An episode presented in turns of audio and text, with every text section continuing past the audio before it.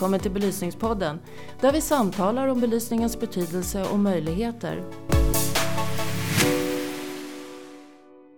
Välkommen till Belysningspodden. Jag heter Mikael Castanius och idag sitter jag här med Maria Holm. Maria som jobbar med att göra Stockholm till en smartare stad men har en bakgrund i eh, forskningsvärlden. Vad har du gjort innan du började på Stockholms stad? Jag var projektkoordinator och jag var också vice eh, centrumföreståndare för eh, två olika forskningscenter. IT och mobila tjänster. Så där jobbade jag under nio års tid. Och det ena centret, Mobile Life-centret, då jobbade man mycket med forskning genom att utforska den omvärlden och sedan titta på vad man kunde bygga för tjänster, applicera saker och ting. Och, och, eh, så det var etnografiska studier. Har du haft nytta av din bakgrund i din nuvarande roll? Jag tycker jag har stor nytta av eh, min bakgrund för att eh, Internet of Things är någonting som vi forskade mycket på. Eh, just användardesign, användarvänlighet och sätta ihop saker och ting i komplexa system. Och det är ju det vi ska göra här nu. Nu ska vi sätta ihop alla olika saker, koppla upp dem så att de kan prata med varandra.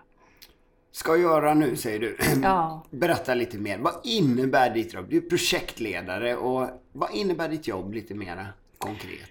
Eh, jag har fått som uppdrag från, eh, jag jobbar på stadsledningskontoret och eh, vi har ett uppdrag där, ett beslut från kommunfullmäktige som togs i april 2017 om att realisera strategin för Stockholm som smart och uppkopplad stad. Och för att vi ska kunna realisera det här så har vi också valt ut ett antal prioriterade verksamhetsutvecklingsprojekt. Då är smart och uppkopplad belysning ett utav dem. Och där är jag då projektledare. Och ambitionen är att eh, Stockholm ska bli världens smartaste stad. Ja. Uh, hur tänker ni att det ska gå till? Ja, men det ska gå till genom att vi eh, använder teknik för att bygga nya och bättre tjänster. Ambitionen är att göra livet enklare och bättre för stadens invånare, besökare och företagare. Och det här beslutet, strategin, fattades av Stockholms stads fullmäktige 2017. Men vad innebär det egentligen? Eh, är man tidiga i Stockholm? Var man tidigt ute med det här?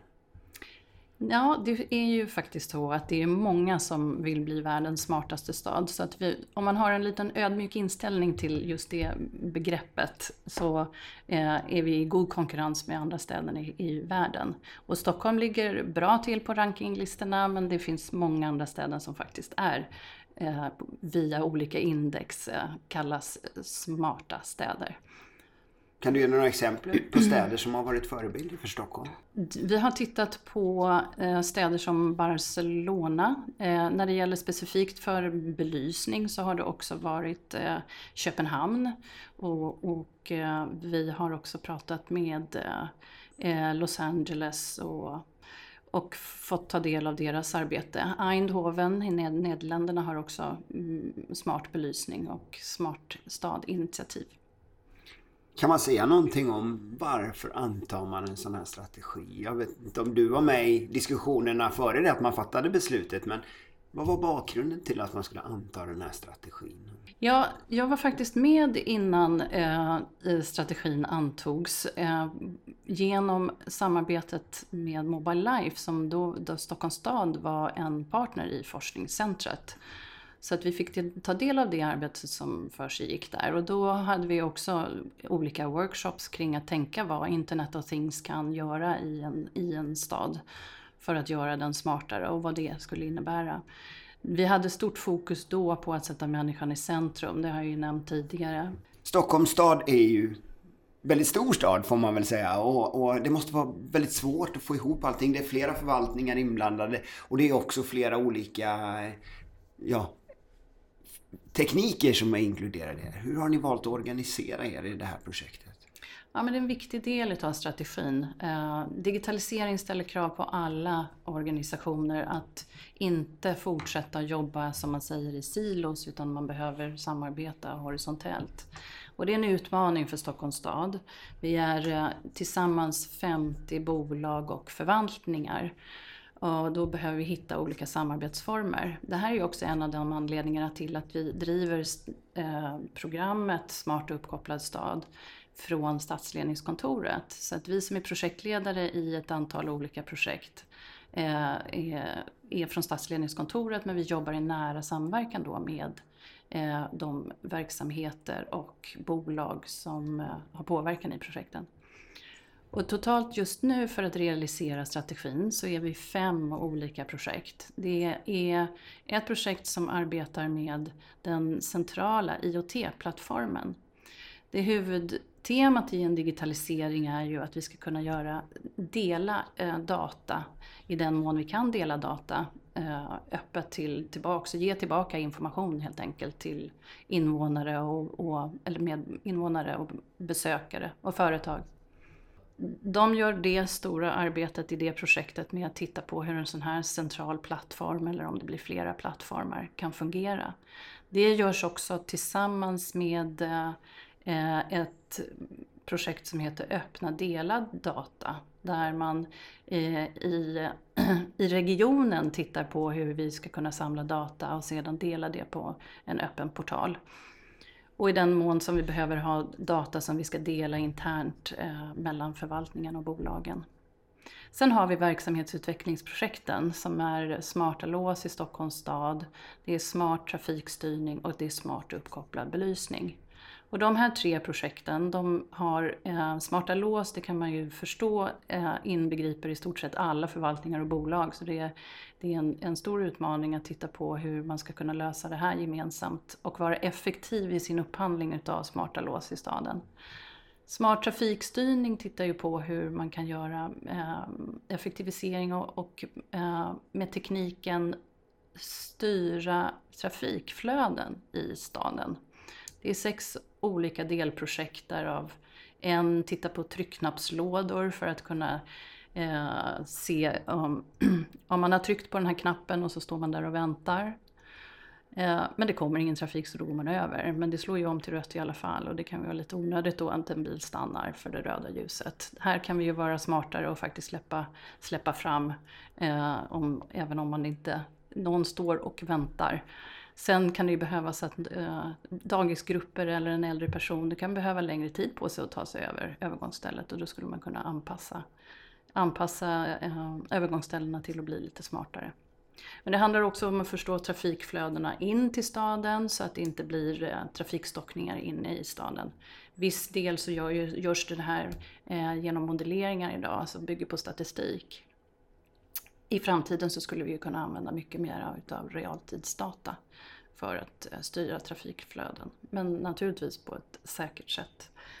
Sen har vi smart uppkopplad belysning som kanske ligger lite närmare eh, hjärtat för de flesta, eh, i belysningsbranschen i alla fall. Men tanken här är ju då att det som händer i belysningsanläggningen är ju att den går ifrån att vara en, en bas till att Eh, eh, som är att idag fungerar det som att vi tänder och släcker på ett givet schema till att bli avancerad och använda ny teknik där vi kan ha närvarosensorer ute som, som eh, styr belysningen. För att vara effektivare och dra ner energiförbrukningen. Eh, nästa steg är ju faktiskt att utnyttja det här och koppla upp Eh, belysningsanläggningen. Att göra en uppkoppling och få in driftdata om belysningsanläggningen. Och om vi då har en, en belysningsanläggning som finns där ute som är uppkopplad, då kan det ju finnas andra bolag och förvaltningar som kan vilja ha, sätta upp sensorer för att få in data och information. Så då tar vi nästa steg till att bli en, en riktigt smart och uppkopplad belysning.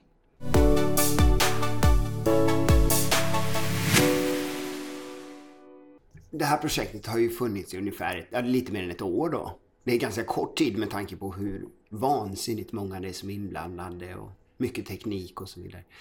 Som medborgare i Stockholm, finns det något man kan idag se något konkret av, som är, har varit resultatet av projektet? Nej, vi har inte kunnat... Eh, vi har ju införande och påbörjandet utav det sker ju först eh, i slutet av året.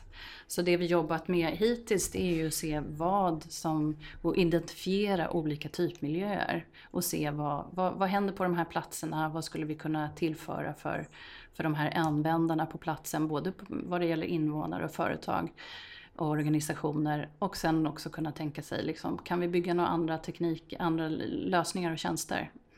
Utifrån det vi har lärt oss. Men någonting som syns i dagsläget, det finns inte. Det hoppas vi på att kunna visa på i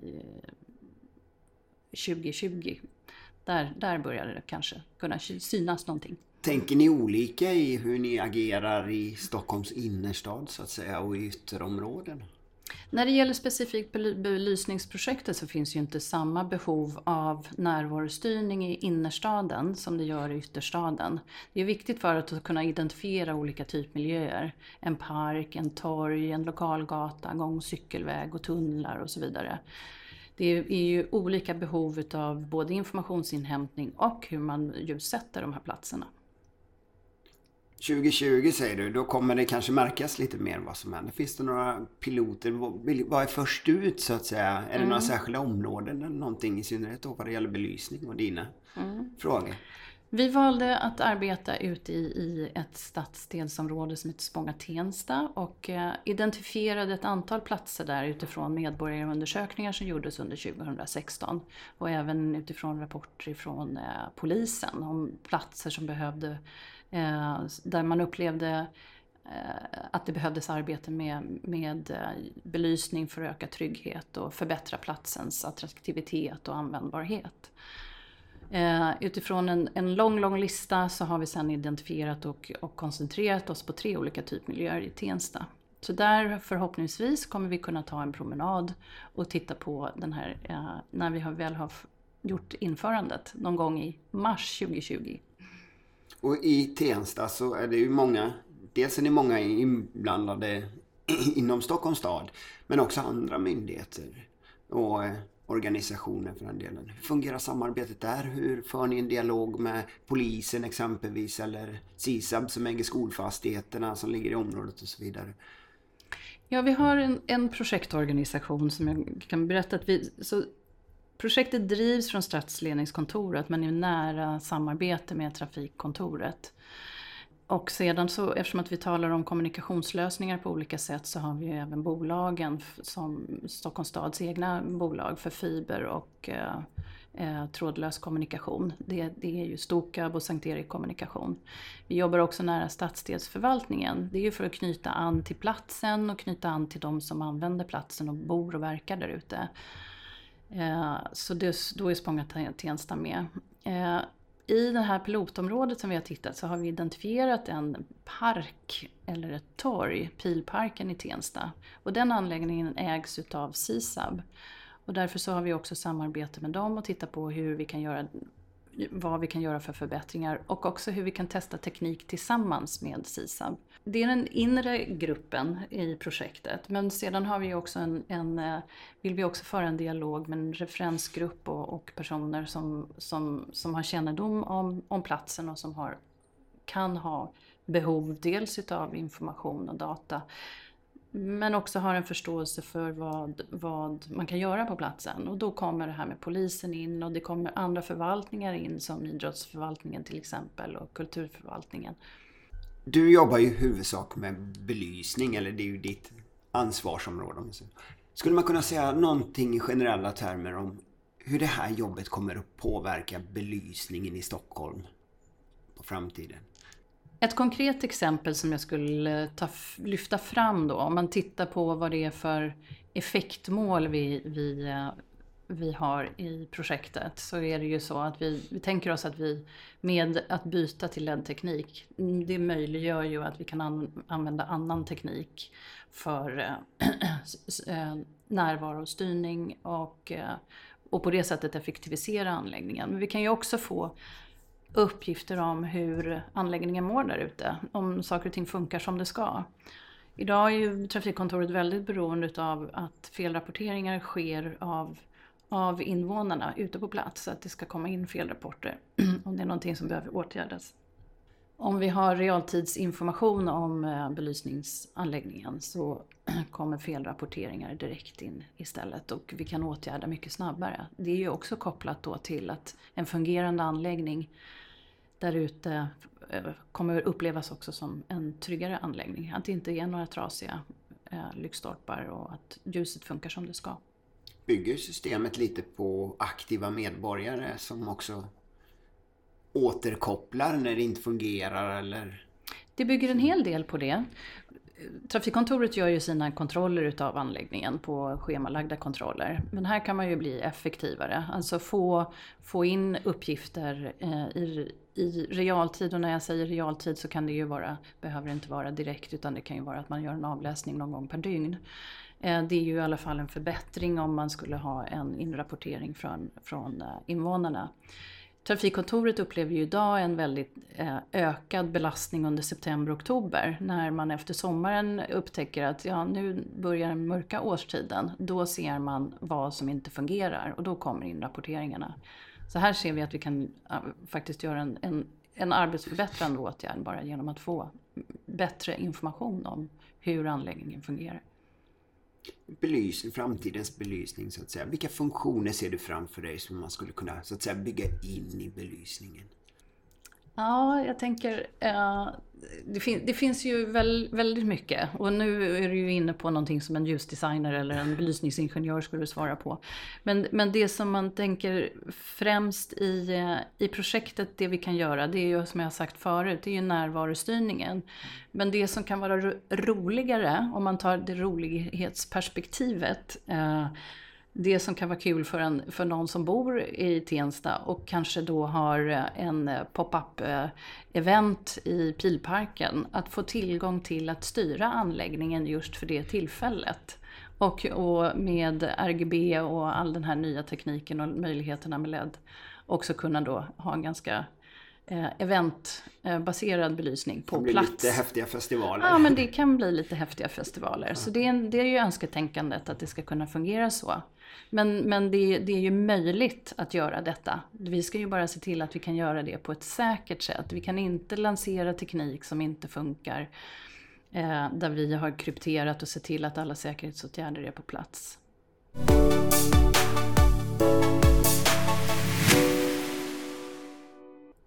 Även om projektet är ganska nytt fortfarande ju, så har ni ju kommit en bit. Eh, det är ju alldeles uppenbart. Och vad har ni mött för problem med det här? Vilka är knäckfrågorna när det gäller att göra Stockholm smartare?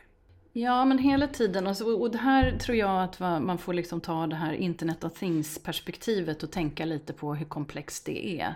Där vi säger att allting som kan eh, som kan kommunicera och prata, eh, ja det kommer att göra det.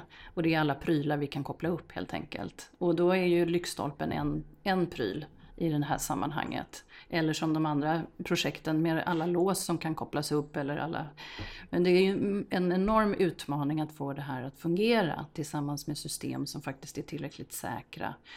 En annan utmaning i det är att eh, vi inte har idag eh, standardiseringar kring kommunikationslösningar. Eh, vad Stockholms stad inte vill bygga är nu att vi stänger in oss i en teknisk lösning som vi inte kan bygga vidare på. Alltså utmanar vi marknaden lite grann här med att inte upphandla saker och ting som är som, som vi kallar för proprietära lösningar. Låsta lösningar där leverantören äger hela, hela kedjan utav eh, produkter. Där vi sen skulle kunna se en annan produkt eller en annan tjänst som vi skulle vilja koppla till. Inte är möjligt. Utan då skriver vi kanske ett avtal och så har vi inte möjlighet att följa med den teknikutveckling det som, som är. Så det är den största, den största utmaningen för oss är faktiskt, eller en av de stora utmaningarna ska jag säga. Det är helt enkelt de här, den komplexiteten i att få de här delarna att funka och att vi kan bygga som legobitar. Att ha öppna system så att de olika kan, enheterna kan kommunicera med varandra är en sak. Ja. En annan sak blir då som man undrar över ägandeförhållandena. Hur tänker ni kring, i framtiden kring det? Tror du att Stockholms stad kommer att vara ägare utav lyktstolpar och annat eller kommer man kanske mer gå mot andra ägarförhållanden? Man leasar lyktstolpar och har ni resonerat någonting kring det? Ja men det har vi och där, där har vi ju faktiskt sett vad, vad det, det finns som public-private partnership eh, eh, konstellationer runt om i världen. Så det vet jag i eh, Bhopal i Indien till exempel. Där har kommunen lämnat hela anläggningen för att driftas och styras utav, utav eh, privata aktörer. Och då har de då eh, lämnat ifrån sig eh, för belysning och underhåll och även kommunikation. Och den privata aktören kan då eh, använda belysning för eh, stolparna för reklam eller sätta upp antenner eller dela kommunikationslösningar. Och så. Vi i Stockholms stad skulle jag nog säga att vi, vi ser en, en styrka i att äga anläggningen. Att kunna själva bestämma hur den här teknikutvecklingen ska, ska gå och hur, hur det kan föda tillbaka till att faktiskt ge någonting till eh, oss som bor i staden och jobbar här. Maria, du pratar mycket om närvarostyrning i de här. Ja. Eh, och då tänker man ju direkt att medborgarna ska bli lite oroliga. Det är ju en slags övervakning och, och så vidare. Man ser var folk befinner sig. Så känner ni ingen, inga problem med integritetsfrågorna? Inte som vi tittar nu. Är det så att vi använder eh, multifunktionella sensorer som innehåller kameror, då finns det så, så styrande eh, eh, juridiska lagrum som, som faktiskt reglerar vad vi får och inte får göra. Vi kan inte sätta upp någonting utan att ha ett tillstånd ifrån Datainspektionen. Så att jag tror inte att i det här läget att, att man behöver vara särskilt orolig för Eh, just den övervakningsaspekten. Är det så att vi använder oss av eh, närvarosensorer för att känna av att det är en cykel eller en hund eller då kommer det ske lokalt i sensorn. Det är inte alla gånger som när man använder eh, lite mer avancerad teknik att man skickar vidare den informationen till systemet och att det är någonting som man lagrar. Det här är, liksom, det hänger, det är, det är inte alltid det här är liksom by default att det är så man gör. Utan det går också att styra det lokalt. Det som är intressant just nu för belysningsanläggningen är ju att testa att vi får driftsinformation som gör att vi faktiskt kan uh, basera uh, underhåll och drift på ett annat sätt. Du är inte så orolig för att eh, integritetsfrågorna ska bli ett problem. Kan man vända på frågan och säga att i ett smartare Stockholm kommer medborgarna att vara tryggare? Jag skulle säga så här, man ska alltid oroa sig lite grann. Det tycker jag inte man ska sticka under stol med. Integrationsfrågan, eller in, integritetsfrågan är liksom det, det är ju, vi måste alltid tänka på det och säkerheten. Eh, det vill ju jag. Jag vill inte vara övervakad överallt. Men jag ser också till att vad är det vi kan göra som gör att det blir bättre för oss? Alltså, den smarta staden är ju... Ska in, kan, kan vi få det till att det inte är tekniken som gör den smarta staden utan det är människorna som gör den smarta staden? Att försöka få det till eh, på det sättet. Eh, vi hade någon gång en diskussion kring hur vi faktiskt i vissa lägen också skulle vilja dela vår position och dela närvaron. Alltså jag själv har möjlighet att välja det. Det är ju lite från det hållet man ska se, kan se, ska jag säga. Man skulle kunna vända på det så också. Jag styr tekniken, tekniken styr inte mig. Du nämnde tidigare om att eh, systemet bygger på att ni får rapporter från medborgare, och, eller invånare ska säga, som till Stockholm om det fungerar och så. Men i det här skedet när ni bygger upp systemen, eh, är invå Stockholms invånare inkluderade i, på något sätt i uppbyggandet utav hur det ska bli? Då tänker du på Smart stad-projekten som Jag tänker på generellt. kanske när ni jobbar med det här pilotprojektet i Tensta. Ja, men vi kommer involvera. Vi har nära kontakt med Spånga Tensta och vi bygger en hel del av vårt arbete också på de medborgarundersökningar som finns där ute. Vårt försök är också uh, i vissa i, uh, att, att få tillgång till de fältassistenter som eh, de berättar för oss en hel del vad som händer. Och där har vi ju igen då de här kontakterna vi har med, med polisen och så.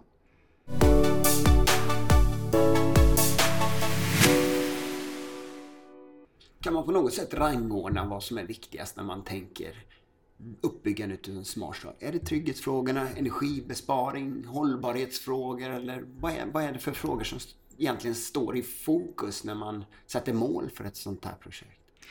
Fokuset är människan. Det är det jag gillar med det här. Det var det jag också sa förut i den här intervjun som jag var med. Men så människan i fokus.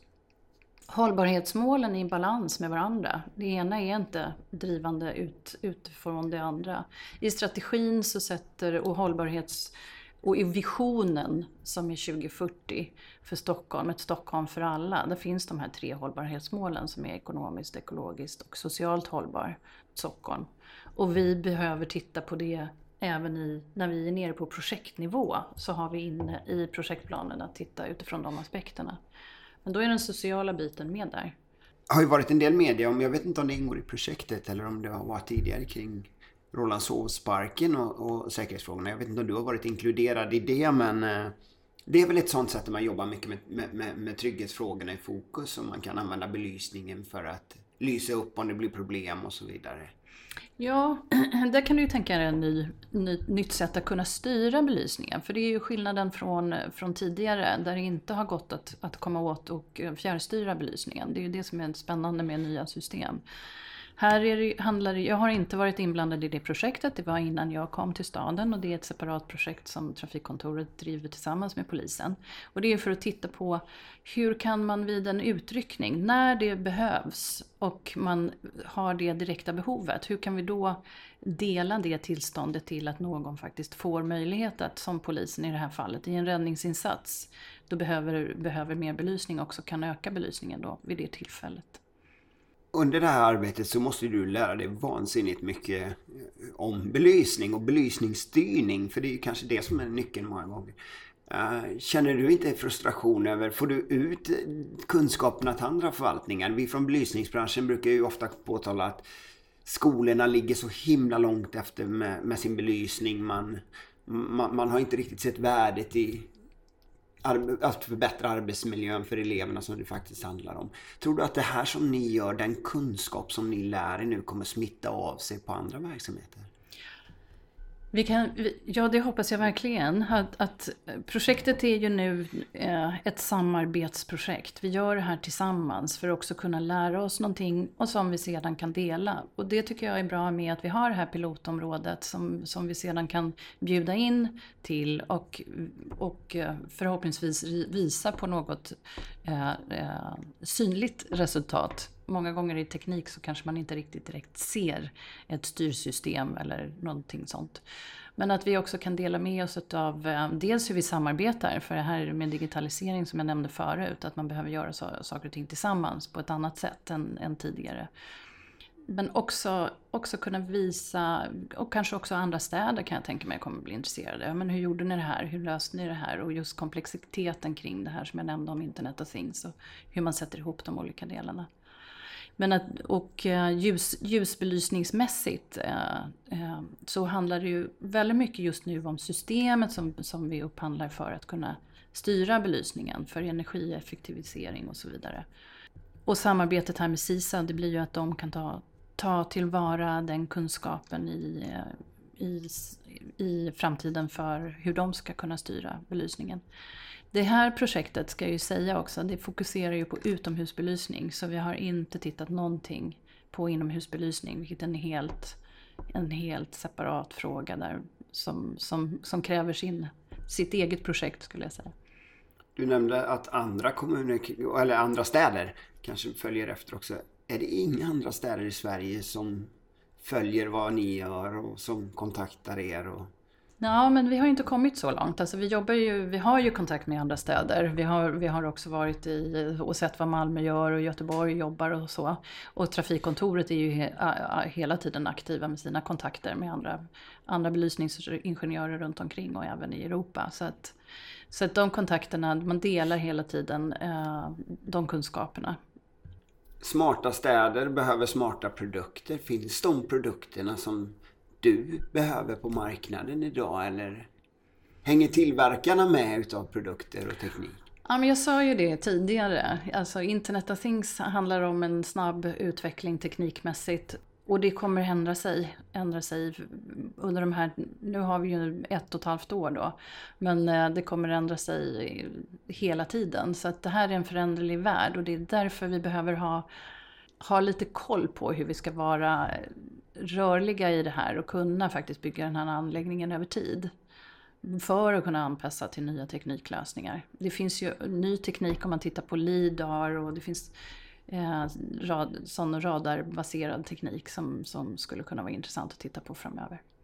Om vi rundar av lite grann med att diskutera lite kring det här. Du har ju beskrivit varför man gör eh, Stockholm smart. Men om vi då tittar på belysning och sådär och Stockholm och landmärken i Stockholm. Hur viktigt är det med bra belysningslösningar på landmärken i Stockholm för att profilera Stockholm? Jag tänker på exempelvis har ni ju gjort Västerbron oerhört vacker nu. Och hur viktigt är det för Stockholm? Jag tror att det är väldigt viktigt. Så eh, utifrån det perspektivet så är det ju, det är ju att smycka en stad, att, eh, att göra den vackrare. Och med den här nya tekniken så finns ju de möjligheterna på ett annat sätt än man har gjort förut. Eh, du ska ju också tänka att när vi eh, lägger till mer och mer belysning så finns det ju faktiskt en annan baksida. Det är ju det här med ljusföroreningar. Så det gäller ju också att ha en balans kring hur man tänker, att man inte bara ljussätter. Men vi tycker ju också om vår stad, de flesta av oss. Vi har många turister som kommer hit och vi vill göra det till en attraktiv stad. Så det är viktigt att belysa våra, våra landmärken och byggnader och, och de vackra sakerna som finns här ute. Kommer vi få se mer utav det tror du? Vi ska väl vara lite försiktiga med hur vi, hur vi använder tekniken och bygger ut det. Men som vi, har, som vi ser när vi sänker eh, och använder LED-belysning så sänker vi också eh, energiförbrukningen och effektuttaget. Så kostnaderna, vi har ju kostnadsbesparingar tack vare LED. Möjligheten kan ju då finnas att faktiskt bygga ut lite grann men samtidigt eh, fortsatt spara både på energi och på kostnader. Maria, vi tackar dig så oerhört mycket för att du tog tid att ställa upp i den här podden. Eh, 2020 får vi sätta oss här igen då. Så får vi bli lite mer konkreta kring vad ni verkligen har åstadkommit. Mm, Tack så mycket. Vi. Bra, vi ses då.